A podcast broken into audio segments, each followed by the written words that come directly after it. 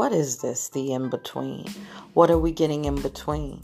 So, guys, we're getting in between anything that you could think of, but just won't talk about.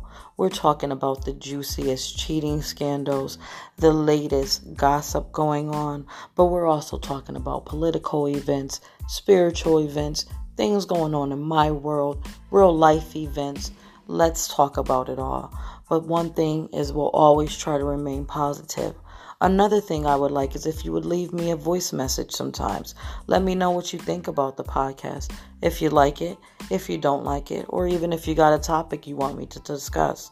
I would love to hear more from my audience. The in between is not just about me, but it's also about you. Come on, guys, let's get in between whatever you want to talk about.